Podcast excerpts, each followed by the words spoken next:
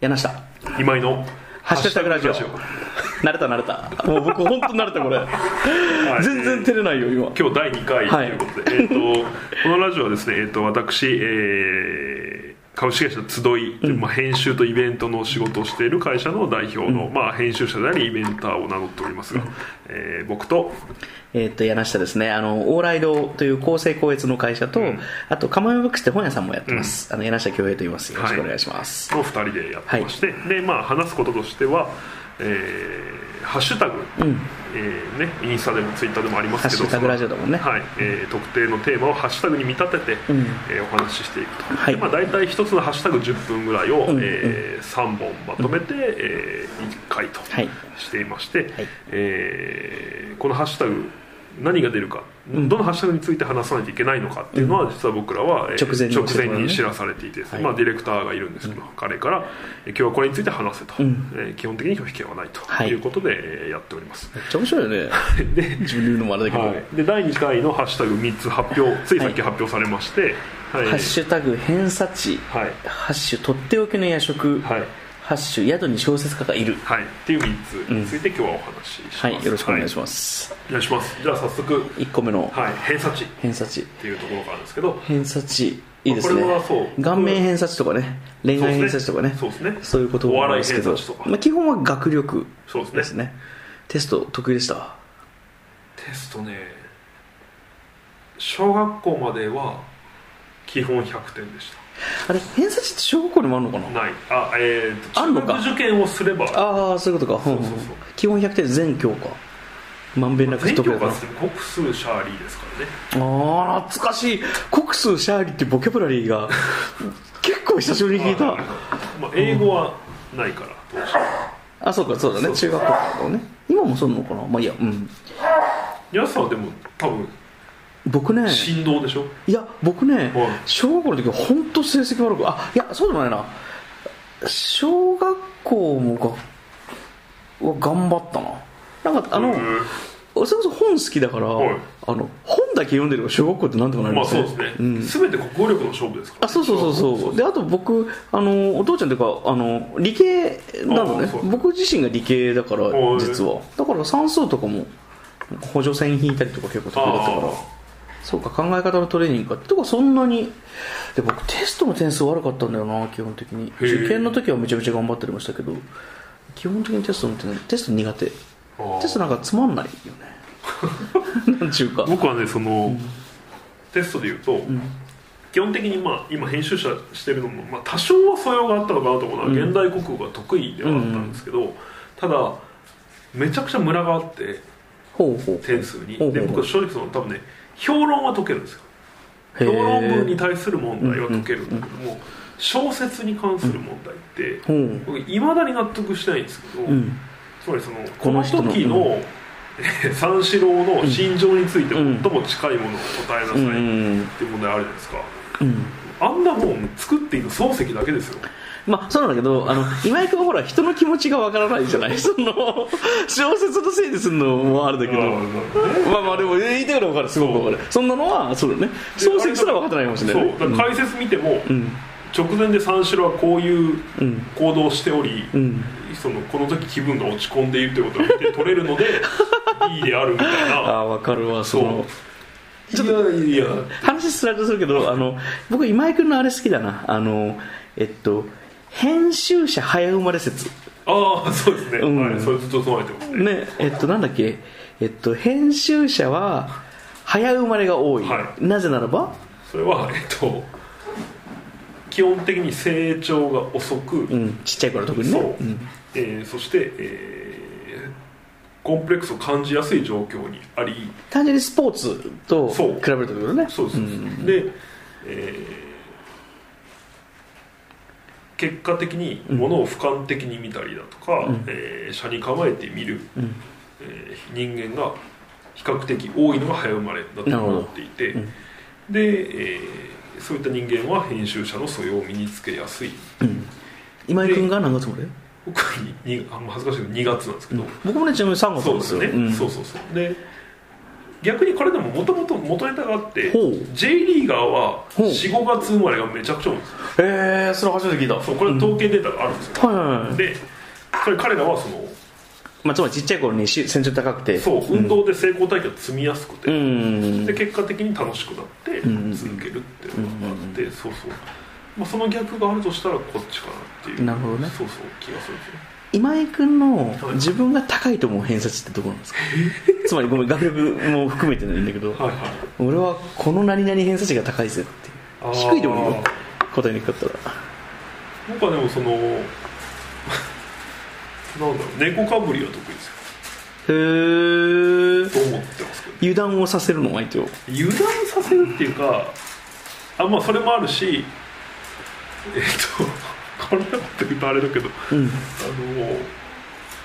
あのまあ誰にでもいい顔ができます短時間であればあでもそれ僕も似た皆さとんもそうこですね、うんなんかあれだよね出会い瞬発力みたいなもんだよねあそうそうそうそうんうんだから3分話してうんうんあいい人だなって思ってもらえる確率は、第一印象偏差値が高いそうそうそうそうそれはあるかなっていうことを言ってる時点で、うんあのその通りの人間ではないということを暴露してるようなところがあでもそのえっとね今井君の場合はそれで言うとはい第ゼロ印象偏差値高いよねなんすか大あ会う前あうまいですか前評判すごい高いよね今井 君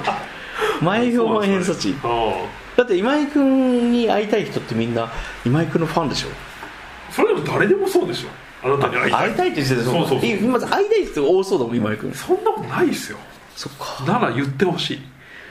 うちで働いてるあれあの古賀ちゃんとか会ったことある古賀志保子ちじゃゃんあはいはいとか今井さんのことめっちゃ覚えてるもんえ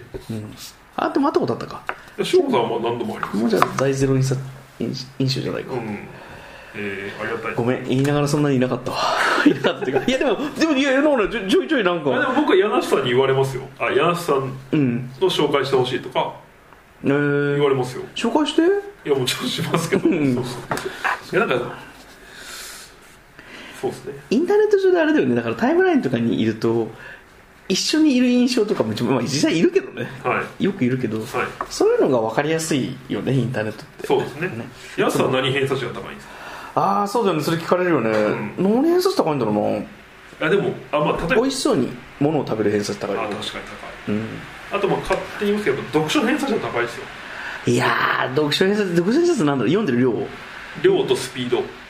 あのね一日に何冊ですか一日今1.5冊ぐらいおかしいいやいやいやでもそんな読んでないよだってうん毎日やっぱ読めない日もあるし、はいあと漫画とかで頑張って頑張ってとかなんか自然に漫画6冊数えてる7冊まあ漫画は67冊やっぱ読めるから1日あそうです何やってても、はいはいからまあそれはあんまカウントしないんだけどいやーでもやっぱもうなんか半分商売だからね,、まあそうですねん、本を選んだりとか本を売ったりとかやっぱいそろんなの商売高閲者っていうのは読むスピードがある程度ないと難しいですあいやあのねはい逆でお僕多分めちゃめちゃ昔早かったのよ、まあ、今でもそのうん読書の時はめちゃめちゃ早いんですけど、あの高閲はもう読書の読み方と全く違う読み方をするので、はいあの逆に早くもう遅くなりますめちゃめちゃ、ああそっか、うんだってあ一の文字ずつ読むというか究極あれですよねだって究極の高越って、ん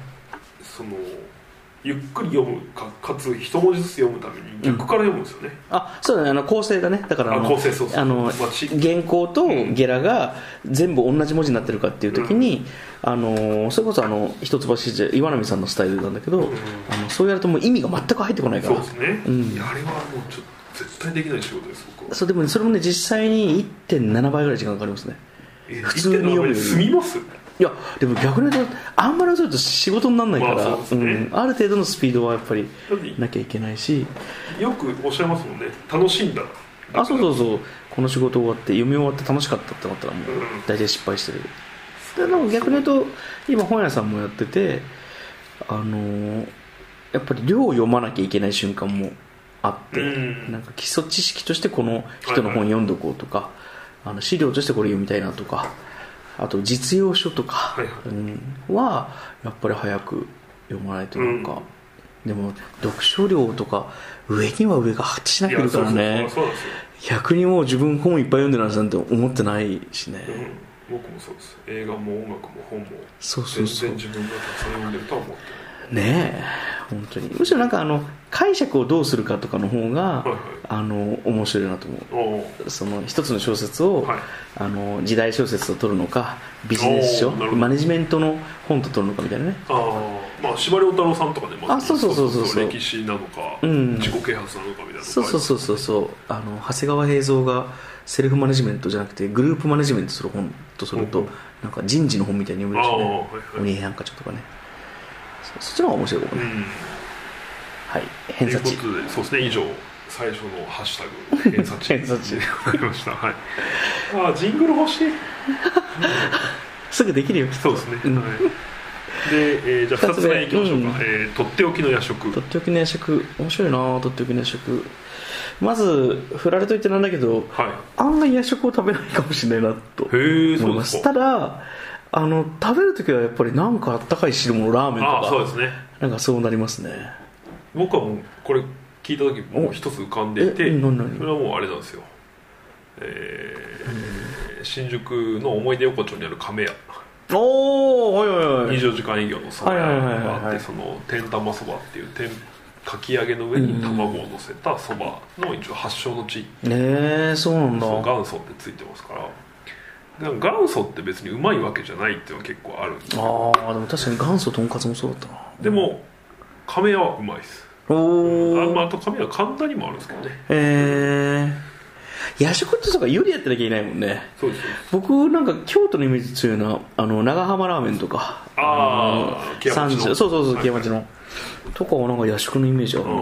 やっぱでもラーメンだろうな、まあ、そもそもだから夜やってる店っていう時点でラーメン屋強いよねそうですねうんだからそれで言うとあの僕仕事で何とか宮古島に行くことがあったんですよ、はいはいはい前職の時、ん宮古島は大阪でしょえ大阪の宮古島違います沖縄です沖縄うん宮古島はあの夜食が24時間営業のステーキ屋があるんですよ、めっちゃいいねあまあ、てか具体的に喫茶店なんもう夜食の域超えてるねうんでそこがステーキ出してて、うんまあ、それは僕あの友達に教えてもらって行ったんですけど、だから滞在中は2日に1回ぐらいそこでステーキ食べてましえー、いいな夜食で肉た肉焼く焼くステーキね、はいそりゃそうだよねあ前今井君に連れてってもらったあそこ美味しかったなあのなんだっけ白川通りのさあの京都芸大のえ行きましたっけ暁かなああの崖消防の近くのとこ暁暁あそうそうそうあそこあ一緒に行き美ま味ししたかっっけたな行った行ったあれ行ってなかったっけ今井君の教えてもらって行っただけああなそうかもしれないであすそうだ今井君とは行ってないか暁は美味しいですねねあの食べログとかの点が特別高いわけじゃないんですけど、う僕はもうん京都で一番暁が好きです、うんまあでも京都はやっぱそうですそういう意味で多分学生が多いのもあって、うんわけわかんない時間でも飯が食える街ああ中華とかねうんうでその第一朝日ん、うん、高橋で高橋そううんとかはだってえ何時やってんでしたっけあれでもすっごい変な時間にやってますよやってるねあれちょっと朝だって7時とかもやってるんですもんどっちか分からないななんか2つあるよね第一朝日と,、えっと新新北北祭祭館館えっと新北祭館が赤い方が分かった分かった、うんうん第一朝日ね確かにこの前2時ぐらいに行って食べれたもんなでもそれはまあラーメンとしてまあ普通じゃないですかそうだねそでうだもねで早いんだよ朝から食えるんですよそうだよねそうでいつも並んでるもんねそうそうそう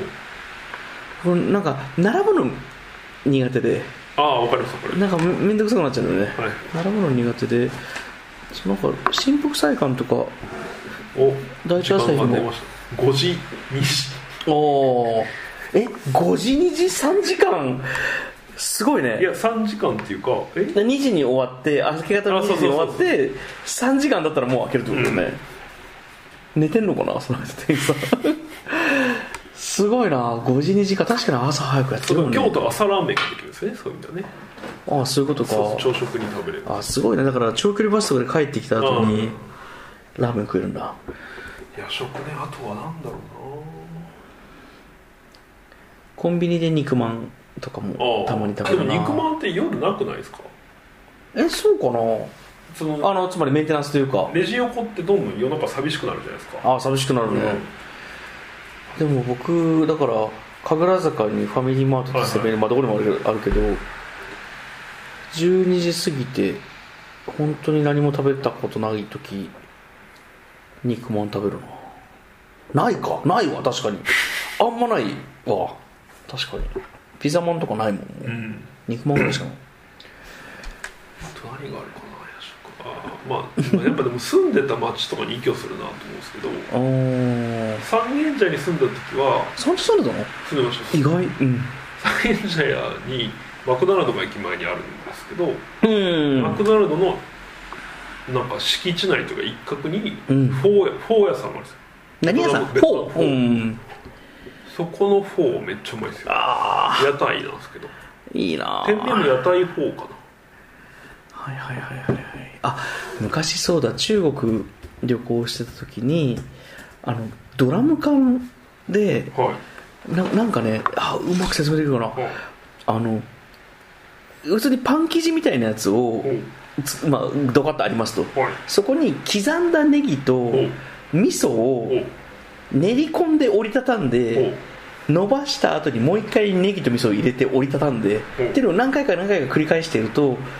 ネギ味噌とパン生地のミルフィーユみたいになるわけあーなよるほどそれをドラム缶ナンを焼くみたいなはいのはをいドラム缶に当ててドラム缶の内側にペタペタってえー、もうやなんですねまさにそのなんだけ製ど法はあの、はいえっとね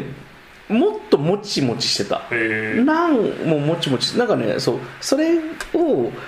にネギ味噌焼きパンなんだけどえーそれが上海で昔あ徘上海徊してた時に、うんへえした時に安そう安いと思うちょっといくらか覚えてないけど、う原価でんあうまかったなあれまだ食べれるのかな食べたいな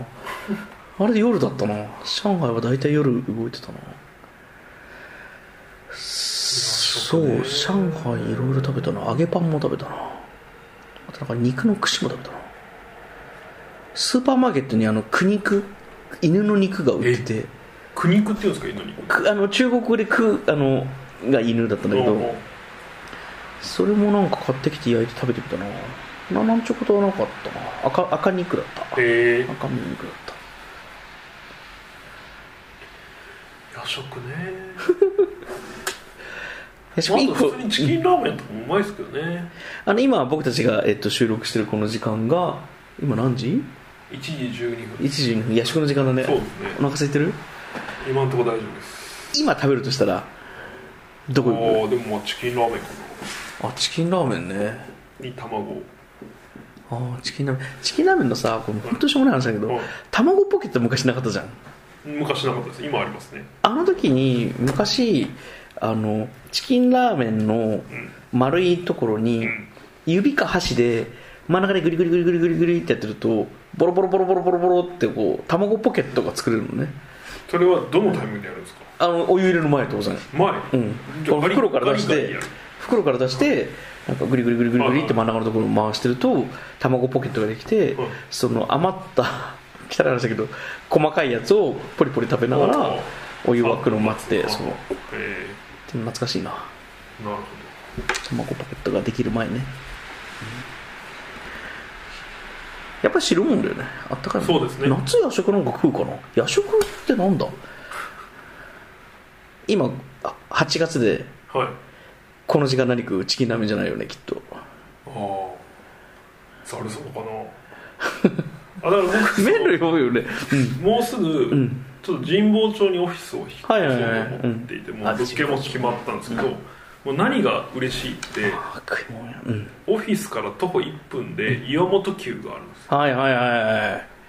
これはもう行き倒すだろうなと思っててあのさ天屋なくなるんだよね天屋じゃないごめんあの天屋じゃねえやえっと芋屋なくな今るなんくだなよるんねですねあれ両方なくなるんですかいやーでもさ昔芋屋っていっぱ両い方あったのあいっぱいあのったんですかいっぱいあったへえあのてんやぐらいいやいや天屋だって神保町に一個まあ2個ぐらいあるか2軒ぐらいあるけど芋屋多分56軒あったよへええ神保町だけでへ神保町だけで飯田橋の方まで含めて、えでとんかつの芋屋がいくあー1個あってあと僕が覚えてるけど4軒ぐらい芋屋あったからうんそうそうなんかどんどんなくなってってね今やっていうのはそうあの神保町で有名なそうですね天ぷら天ぷら定食屋さんかな安い天ぷらを出す店っていうかね非常に貴そうだ重なね600円ぐらいんかな、600円もうちょっとしたかなうん満点とかね なんで八代の話じゃなくなってきてるけどあたで確か芋屋に行ったことないんですよああそそうだなんかやっ神保町行くとどうしてもカレーを食べてしまうああまあカレーとコーヒーの街だもんね芋屋はなんか寂しいなまあしょうがないかうんでもいいよねあの神楽坂意外にあの飯食うとこないからねそうですね特に上の方ないです、そうね坂上の方はなすますまあ坂上じゃなくても世の中空いてるのってチェーン店ばっかりですよね基本そうだね天一松屋大井郷天一そうだねうんロイヤルホストもね結構早く閉まっちゃうんだよねあそうなんですね、うんえ確かにあんまりないなはーよく思うんですけどバーでいはいナポリタンとか出したりするじゃないですかはいはいはいはいミートソースうとか、んうんああいうのってむちゃくちゃうまいってみんな言うんですけど、はいはいはいあれ食べるタイミングの問題じゃないかな腹減ってる時に食ってるからってこだしまあ酔ってるしとああなるほどねそうそうなんかシラフで昼に食ってみたいなとはあああの三茶でえっと、あれどの辺かな三角地帯の中側にあるんだけど、うんあの僕好きなバーでそこ入ると、デミタスカップでコンソメスープ飲ませてくるね1個目にわかるシーツでしょあそうそうそうそう、はい僕めっちゃ近所住んでたんでたまに行ってましたさあそこのさあのはいデミ、コンソメスープ気が利いてるよねあそうですねあの一旦お腹落ち着かせてそうそうそうそうだから2軒目とかに3軒目とかに行った時に、まあ、3軒目バー行くなよって話もあるけどあのコンソメスープをちょっと入れてから飲むと何でも美味しくフ感ルじーるツカクテルのお店ですねああそうそうそうそうそう横の鳥石っていうやああなんか路地があるねうんのうんオムライスむちゃくちゃうまいんで、へえ今もあるあるねありますもあうるね鳥石はもうオムライス屋だと思ってます焼き鳥のうまいオムライス屋あそうなん だ焼き鳥のぐらいオムライスやへそう本当食べてほしいえ分かった行くわはい今度あいいねでも夜食じゃないよねそうですねうん夜食夜食ってあれだよなこうやってこういう時間に仕事とかしててちょっと小腹も空いたし蒸しやしないって言って引っ掛けて帰るあでもなんかいずれ僕皆さんにバーっていうハッシュタグは仕掛けたいですねああいいですねあそっかこれお互いに喋ってほしいことを言うのもあれだそうなですねじゃあまあ2つ目そうハッシュタグちょっとでもなんか最後にさこう結論つけてなんかキングオブ夜食を1個決めてからもう終わろうそのなんか今出てる中でいいから僕はやっぱ使い勝手といい味といいやっぱり総合店では亀屋、亀屋、はい、新宿ね西口はいはい署名横丁ね、はい署名横丁自体思い出横丁ねそうですねそれでいいですだから有益な情報の方がいいじゃん、そうですねやっぱり、はいうんあ以上で、はいじゃあ3つ目、えー宿に小説家がいるああこれはこねちょっとあの分かんない人も多いとそう思ですんねですけど、うんはいえーっとですねこれは今京都にある、うんマガザン京都という、はいはいはいえーゲストハウス一日一組限定のゲストハウスで行われている企画で、うんえー京都にある文聴社という出版社、えーこれは社長が柳下さんで、そして共同経営者であり、えー所属作家である土門蘭という女性がいるんですけども、えーこの土門蘭がそのマガザン京都という、えーゲストハウスに、まあ、昼間常駐していると、でそこでずっと小説を書いてる、まあ、だからこれ僕の解釈ですけど、行動展示ですよねあなるほど確かに旭山動物園とかでいうはいはいはいはい何かをしている生き物を見るあれ動物園だったんだね なるほどそうですとね思ってて、うんそうそうで、まあ、小説家の行動展示っていうのをやっていて、で僕はこれをむちゃくちゃいい企画だと思ってるんですよおーありがとうございなますぜかっていうと、うんえー彼女は、えーその在廊した日っていうのは、うん必ず日記を書いていて、うんで、えーその日記ってまあ非常にまあなんだろうな言葉選ぶでは他愛のないもうんうのんなんですけども、やっぱその彼女の切り取り方であうるんとうんか、うんあと狙ってか狙わずかわからないけど、うん来た人については全て固有名詞を出して、うんうん今日例えば柳下さんが来たとうか、ん柳下さんから電話が入ったとか、うんまあ、僕はまだ出てないですけど今井君が来たうとんうか、んで、えー今井君っていうのはこういう人間で、うんえーだから自分の気持ちがどう動いたみたいなことを書くので、うんあれはね行きたくなるんですようんあの日記に出たいと思わせる力があって、うん土門さんの文章だねやっそぱうりでだからねそうつい僕も行ってしまうかもうんと来て来ていや まあ、言ってしまうかもってどういうことかっていうとマガザン京都というところはオーナーがいて、ああそういうことか、岩崎君と仲が悪いっていうコンテンツねそうそうオーナーは岩崎達也というですね、うんえーオーナー兼店長なのかな、うんうんえー彼は僕が新卒で入った会社の同期なんですよ、うんうんで、えー、そう僕と岩崎っていうのは、まああの共通の趣味もあるんですけど、野球っていう、うんうんまあ、でも一方でその、ね、それ以外何も合わないというう、んうんうんでも二人仲いいでしょ実 はだってさこの前岩崎君に「岩崎君って今井君と仲悪いんだよね」みたいなことを、まあ、振ったら「はいあそういう振りですよね」みたいああななるほどねもう言ってるから「あほん仲いいんだな二人は」ってまあまあまあねそれは少なくとも思いやっているんだなあっあてそうですねまあ僕らしかわからないことなんですけど実際のであ の、そうなんですよだから、まあ、そういう設定なので、僕は行ってないですよまだ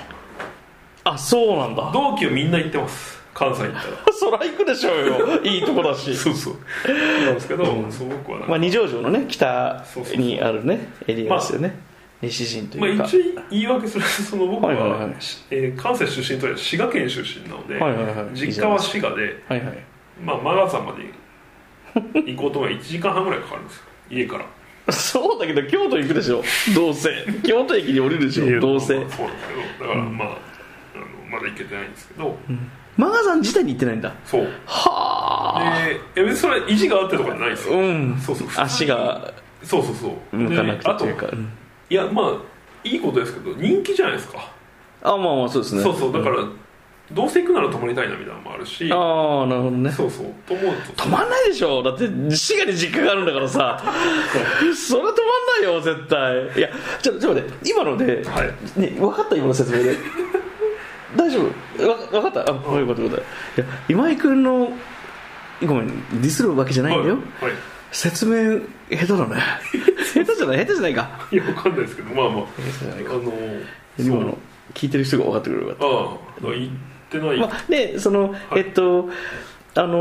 ー実はその行ってない日も書いてるんですよ土門さんは、うんあのあーえっそと、う展示なんですねあのマガザンっていうところはあの泊まれる雑誌ってそうですいねうコンセプトでコンセプあのそこにはそのショップ、雑貨だったりショップと宿とあとギャラリーという機能もあってでそのギャラリーの展示としてあの去年僕らが作ったその文潮社っていう京都の出版社の,、あの初展示をやらせてもらって、まあ、そこで展示するもの何かって言ったら我々が作るの本なので、うん本を展示するよりも実際に小説書いてる小説家がそこにいるっていうあのやっぱり昔からそのねなんか夏目漱石が伊豆に投留したりじゃないけどあの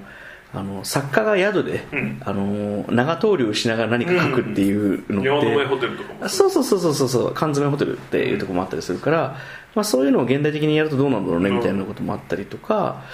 あと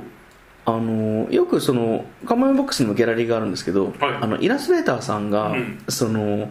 っと、似顔絵をよく描くんですよあの在庫をしてる時に、はいはいはいそうそうそうであの筆の速いあの、えっと、イラストレーターさんだったりするともう本当にじ20分とかで、あの目の前の人のえ絵を描くってことができるんですけど、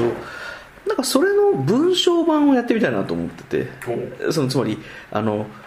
さっきのその今井君がたまえもないっていうふうに言ったのは、まあ、確かにあのかけてる時間とかは別になんか5時間かけてしっかり書いてるっていう文体ではないんだけれども、なんか記録をしながら、うんでもその写真を撮ってもカメラマンのフィルターが通ってどこを切り取るかってあるように、イラストレーションもどんなあの道具を使ってそれは筆なのかペンなのかとか使って書くようにやっぱり小説家もその小説家の目で見たフィルターで、その描写がされてくるんだよねだからそこの宿に登場する人っていうのがあのその本人は絶対楽しい自分のこと書いてるから、で本人を知ってる人も多分楽しいんですよああそうですね岩崎君ってこんな子だったんだこんなやつだったんだっていう僕岩崎君のこともちろん好きだったんだけど、うんあのドモンさんの日記に出てくる岩崎君を見てるともうすごい好きになるんだしよょっねちゅう出てきますそようそうそうそうまあまあ当然ね岩崎君の店だからねねあのだからその本人とさなくていいのにその仲悪いふりね岩崎君のね岩井君のねあとごめん武田君もそうだけどみんな野球好きだよねああそうですねね、野球好きの30代武田俊というそう注です射ですねうんうん彼もすごい尊敬すべき才能ですけど、あ、ごめんまあ、いや、で、あれは、いや、でも、いや、竹中マイヤじゃなくて、その野球の話ってのまたこのところで、あの、で、あの、その中で、えっと、その切り取られて、本人が楽しい、その友達も楽しい、はいで、それを読んでると、じゃあ自分はどう書かれるんだろうあっそうていうふうになそうなっんでて、やっぱりその書かれたくなるっていう、やっぱりニニュースもそうだけど、自分が最強に面白いコンテンツじゃないですか。そうねうん自分占いもそうですよね自分のこと書かれいやそうだからあれるっはてねすっごい適度な距離感というかそのそうそうそうそうそう、えーブログで書くっていうのは、だから SNS でタグ付けされるのとはまた違うんですよね、そうそうそうなんかもうちょっとその SNS でタグ付けってやっぱフローがすごいんですけどもはいはいうちょっとストックより、うんうんプールよりで、んそうしかもあの自分が書いてほしいように書いてもらえないうんってとこも苦思い的なんですよアンコントローラーもありますねそうそうそうそうここ切り取るんだみたいなのもあったりとかして、ちなみにドモンさんが僕を書くおとあのあんまり褒めてくれないんですよそうですねあとなんかちょっとなんだろう実際よりうん体温下げられてますよね、そうなんですよだから僕もっとねそうそうそうそうあったかいやつでしょそれからいやあのドモランの書く柳下さんはちょっと怖いですよ、そうなんですうよ、んまあでもそれは編集者だからじゃないですかまあそうなんですけどなんかちょっとあのあんまり近寄らないようにしてますそうそう自だからね、分まのこあ、と別に読みたくない彼女の文体としてそのエクスクラメーションマークをそんなに使わないとか、あーそのそう辺もあると思うんですすごく静かな、うんあの微熱そうそうそうそうあれいいよね土門さんの文章ねそうですそれが、えー4月22日まであの77日間うんあの彼女は、まあ、あのお子さんが熱出したりとかあのそれこそあの他のライティングだったりする仕事とかもあって、取材とかねそうそうはい取材とかもあって毎日平日びっちりいるわけじゃないですけどあのすごくあれはぜひ期間中に行くべきと思うなそうですね僕は。うんえあれなんかまとめて本にしたりしないんですかあえっとね、今、あのーそのマガザンの中に、はいあの袋とじっていうちっちゃな、ね、箱があるんですよおもともとは実は、ね、牛乳屋さんだったんですよマガザンのあったあ場所が場所がで牛乳の冷蔵庫があっおたあのところがし真っ白になってホワイトキューブになってるんですけどそこに毎日書いたものをプリントアウトして貼り出すっていうこともあうんの近くしていこうかなっていうのがあって、まあ、そういう意味では紙のドキュメントなんですけど、まあ、本にするかどうかは全然まだ考えてないですよねなんか本にした後から見るのもいいんですけど第1回目は本当に偶然なんだけどあの地元の柿次郎君とデザイナーの中谷君がたまたま泊まっててあれ第1回だったんですか第1回なんですよ、へえそう第あえっと、その展示をした初日がの前の日に2人が京都にいて、うんそう別にあの旅行で2人がいてでその日に会ったのが最初のキャラクターだったりとかして、うんそこにまた石上君も実はあそうです偶然いたりとかして、ね、なんはい、かそういうのも嬉しくてすごいな面白かったですついに行くかいや行きなよもう行きなよ今もう週末京都なんですよねなんでええ僕も土曜日京都だよあそうですかうんそう日そうだ土曜日はねそう僕姪っ子が生まれたんでそれちょっと